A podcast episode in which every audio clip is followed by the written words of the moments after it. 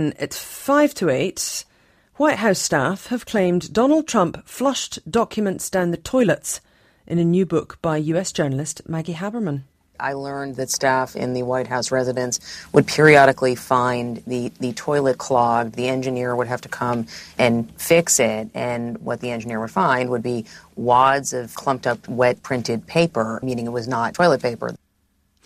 This development comes amid an ongoing investigation by the US House Committee into the US Capitol insurrection. They've been trying to get Trump to hand over records from his final weeks in office for archiving, but many have been ripped up.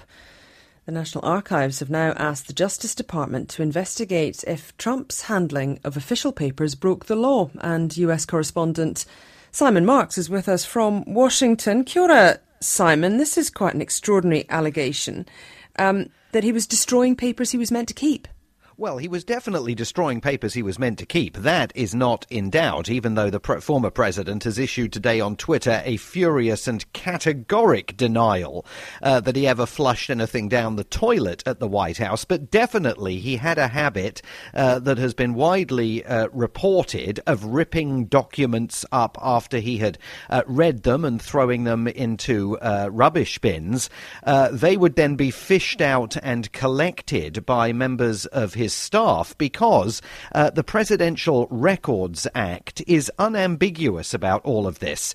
It establishes public ownership of all presidential records and, uh, in a, a, very detailed piece of law, defines what it means by uh, presidential records. And the National Archives says that when it has taken delivery of documents uh, relating to the Trump presidency, it's had to devote staff to taping some of those documents back together because of the manner in which uh, the former president habitually used to rip them up or crumple them and throw them away, uh, a habit that he apparently uh, first established when he was doing business up in New York. So these uh, archives, I guess, now have some gaps in them. Um, what does this mean in terms of how they put this together? Well, they are closing the gaps. I mean, uh, clearly there's not going to be very much they are going to be able to do about any paperwork that actually was flushed successfully uh, down a toilet, although some of those items that were recovered by engineers in the pipes uh, underneath that toilet may well uh, form part of the records that are making their way to the National Archives' hands.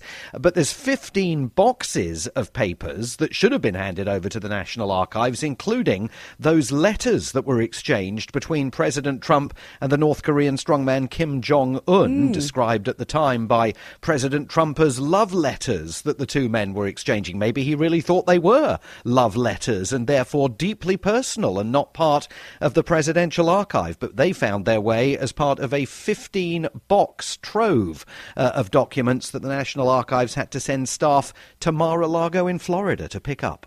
Just very briefly, Simon, um, they're still in touch? Kim Jong un and Donald Trump? Well, they are apparently, yes, apparently so. Uh, uh, according to uh, reporting that's been done in connection with uh, this book by Maggie Haberman, they are still mm. in touch. And I suspect that will be quite alarming to mm. the State Department if it's not being apprised of the nature of those communications. Thank you very much, Simon Marks from Washington.